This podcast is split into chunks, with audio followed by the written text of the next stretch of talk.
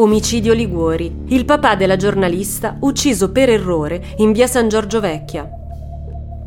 Mary Liguori è una preziosa collaboratrice del mattino, per cui scrive di cronaca nera in una Napoli spesso affollata da piccoli e grandi episodi di violenza. Mary però ha le spalle larghe e porta avanti con serietà, rigore e passione la sua professione. Con lo stesso piglio, la mattina del 13 gennaio 2011, su richiesta della redazione, si sta recando in via San Giorgio Vecchia, poiché, a seguito di una sparatoria, sono state uccise due persone. Quella strada Mary la conosce bene. È lì, infatti, che il padre Vincenzo alla sua officina, dove lavora come meccanico. Mentre si sta recando sulla scena del crimine, in redazione arrivano però aggiornamenti sull'agguato. Dei due uomini uccisi, solo uno era un camorrista, l'altro era solo un povero innocente ucciso da una pallottola vagante. Quella vittima innocente era proprio il papà di Mary e appena i suoi colleghi se ne rendono conto, chiamano la ragazza per invitarla a non andare più sul luogo, poiché quel fatto di cronaca sarebbe stato affidato ad un'altra persona. Quando arriva la chiamata, Mary però è già sul posto e apprende presto la tragica notizia.